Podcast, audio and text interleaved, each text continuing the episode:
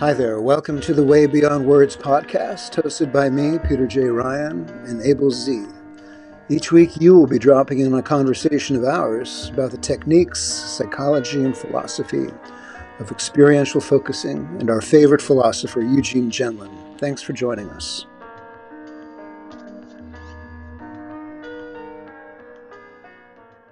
Okay, so last week we talked about being responsive through boundaries and looking at boundaries as not something that's rigid, but something that you can see as a whole in your relationships.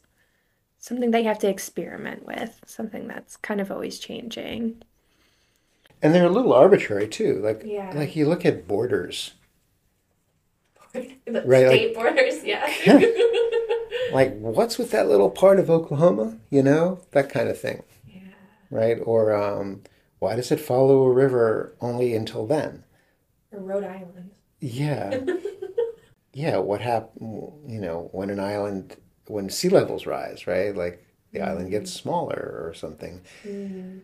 Yeah, boundaries are really, Yeah, that's a good way. they're really arbitrary. My father, at the end of his life, did a lot of uh, property law.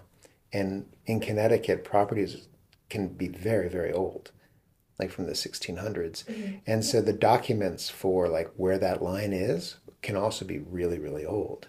And people could get into these property disputes about, say, something really trivial but bitter, like the mailbox being over the Yeah. property line. Or and like then m- tree. my father really enjoyed going into the research into the old documents of like the the deed from you know 1650 that was not really vacated and so on and so forth whatever the terms are they use in law but he really enjoyed that research into the um, and I, I would just think about how like these all these lines that we live in our lives there's all these rules and lines time is pretty arbitrary Yeah. like Time's a big one. it's you know 236 right now but why is it 236 i mean all these things are conventions and they're really quite arbitrary and they're really only sustained because we all agree to them They're a way to communicate and reach a middle point.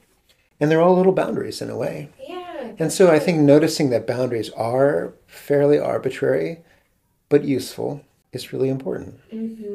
And I think understanding the arb, really rec- really registering that a lot of this sort of thing of like setting limits and setting boundaries and being supportive and having a limit to how supportive we're going to be, they're not grounded in any transcendental truth. They're really arbitrary. And it's human effort that sustains them. And it's like little contracts and little agreements throughout. Yeah, those little agreements. I'm gonna be here at this time. I'm gonna get. mutual. It does. It does. So you can feel, you know, cared for and heard and listened to. One of the things that I, I realized early on in my life, though I didn't have great words for it till later, was that it's just, I never felt comfortable doing things to people or making people do things. Yeah, I don't feel comfortable. Animals, anybody. no. And um, like imposing on someone. I mean, I would do it accidentally, or I would do it without thinking, or I'd do it in some reactive way, of course. But there was something about the arbitrariness of authority that troubled me and interested me when I was young. And I sort of avoided it in a lot of ways. What I eventually learned was that when you're going to help somebody, you help them with their consent Yeah. not just to feel good about yourself and not just to prove some point about the universe or the moral order, but you ask their consent Right. and then you keep your end up. That's making me think about working with kids. You know, I did play therapy with kids for a while, and it was meant to be open-ended like that. So the kid was making the choice, and I was working around whatever the kid was doing, whatever the kid was playing, so that they could gain whatever skills they needed to gain. And it was uh, holding the space for the kid to make their own decisions and experience it for themselves without the you we're going to play the game with these rules. We're going to, you know, that holding, that seeing the child and trusting the child will grow and learn from their mistakes or their play and that experimenting. Yeah, so part of being responsive, like we talked about, is to really respond to the changing situation. Mm-hmm. Part of boundaries is not to have a goal, mm-hmm. but to have a new experience. Mm-hmm. Right? Like by setting a boundary in a situation, you're kind of adding a new element into a situation and then seeing how it changes. Yeah. That's new data. It's yeah. new information about myself and about the situation. But I'm not looking for a particular outcome. Right. And I think when we, in these subtle circumstances, when we are demanding a particular outcome, that's really oppressive.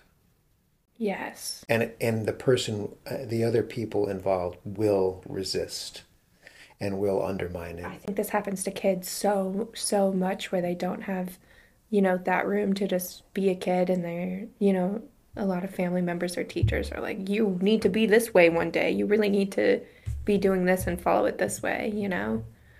And just feels really.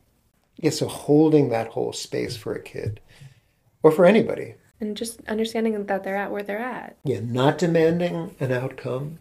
So that takes away the blame. Being really responsive because the situation is going to keep changing. Mm-hmm, mm-hmm.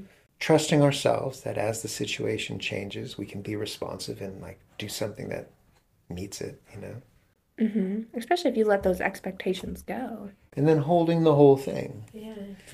You know, one of my one of these kind of like little go-to teaching phrases with families, with parents that I use is um, like if your kid is determined to run as fast as she can into a brick wall, just make sure she only gets a like a three or four foot running start to run into the brick wall.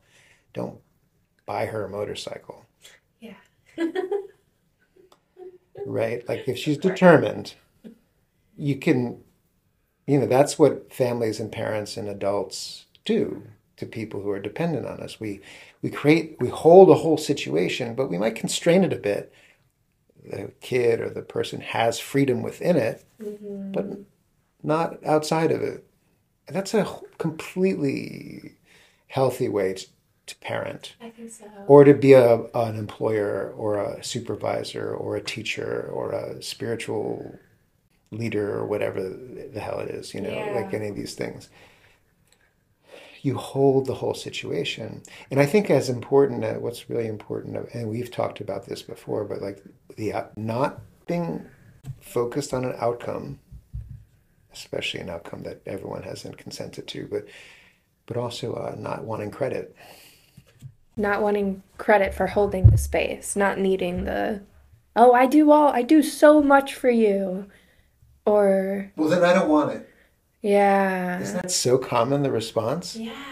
A person would rather not have any of it than feel like they're being controlled or manipulated or intruded upon or imposed upon. Well, you're just being spiteful. You're just cutting off your nose to spite your face. I'm like, no, I don't want you in my head. Well, if you don't think I love you, then we should just break up. Well, then. yeah, yeah. And so that holding the whole thing without expecting any credit whatsoever. Just being open to it. Yeah, being open to it. I mean, there really are some good teachings in some of the Gospels. Fairly convinced at this point that uh, this person, Jesus or Yeshua, did not really exist, that they're kind of a combined character from a lot of different elements. But there are some things that ring true as genuine teachings, and one of them is, you know, there's a point where Jesus looks over and there's like all these people making a big to do about giving money to the temple. And Jesus says something like, See those people over there? Trust me, they've gotten their reward already. Mm-hmm. All that attention they're getting for what they're doing mm-hmm. is their reward. Yeah. Your reward will come from the Father of the skies. And I think that, in a way, can be interpreted as saying your own experience is the reward. Yeah, yeah. Rather absolutely. than wanting other people to validate it for you. Right. Or making a big show of charity or generosity or kindness or whatever. You, oh, You did Because then you're doing it as a means to an end, anyways. Right. Yeah. So the wanting credit can It's not really. for you. Right. It isn't. It shouldn't be. Yeah. Though it is because it's for all of us. Mm-hmm. Because we're all interdependent. But I think that's really important, that holding that space. But to do that in a relationship is hard when it's breaking down.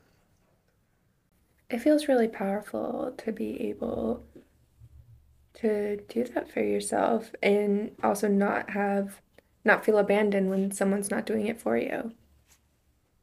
You know what I mean? Yeah, yeah. Because that's kind of the ob- obverse of credit is that feeling abandoned because someone doesn't come up, doesn't, you know, Yeah. doesn't uh, meet your expectations. I knew you were going to mess this up. Oh, you're never there for me. You you never listen. yeah. That's a sure sign that things are not going to go well in the next few minutes is when the always and never thing starts to that's a that's a that's a that's a clear sign that the situation is hardening. Just holding that space, making the room to see the whole situation where it's at. Yeah, making room for others. When I came upon that, I don't know how it came about, but it was when I was I was really trying to take my my role seriously in in Zen Buddhism, and I don't know whether it was through writing or in a meditation. It just occurred to me like just make room for others, and so when I don't know what to do, I just get out of the way Mm. Yeah. you know, as much as I can. Mm. And that lets me notice what I'm attached to, what my expectations are, Yeah. and you know whether I should let go of them or not. Then I have a, I usually have a pretty good sense of whether they're something to let go of.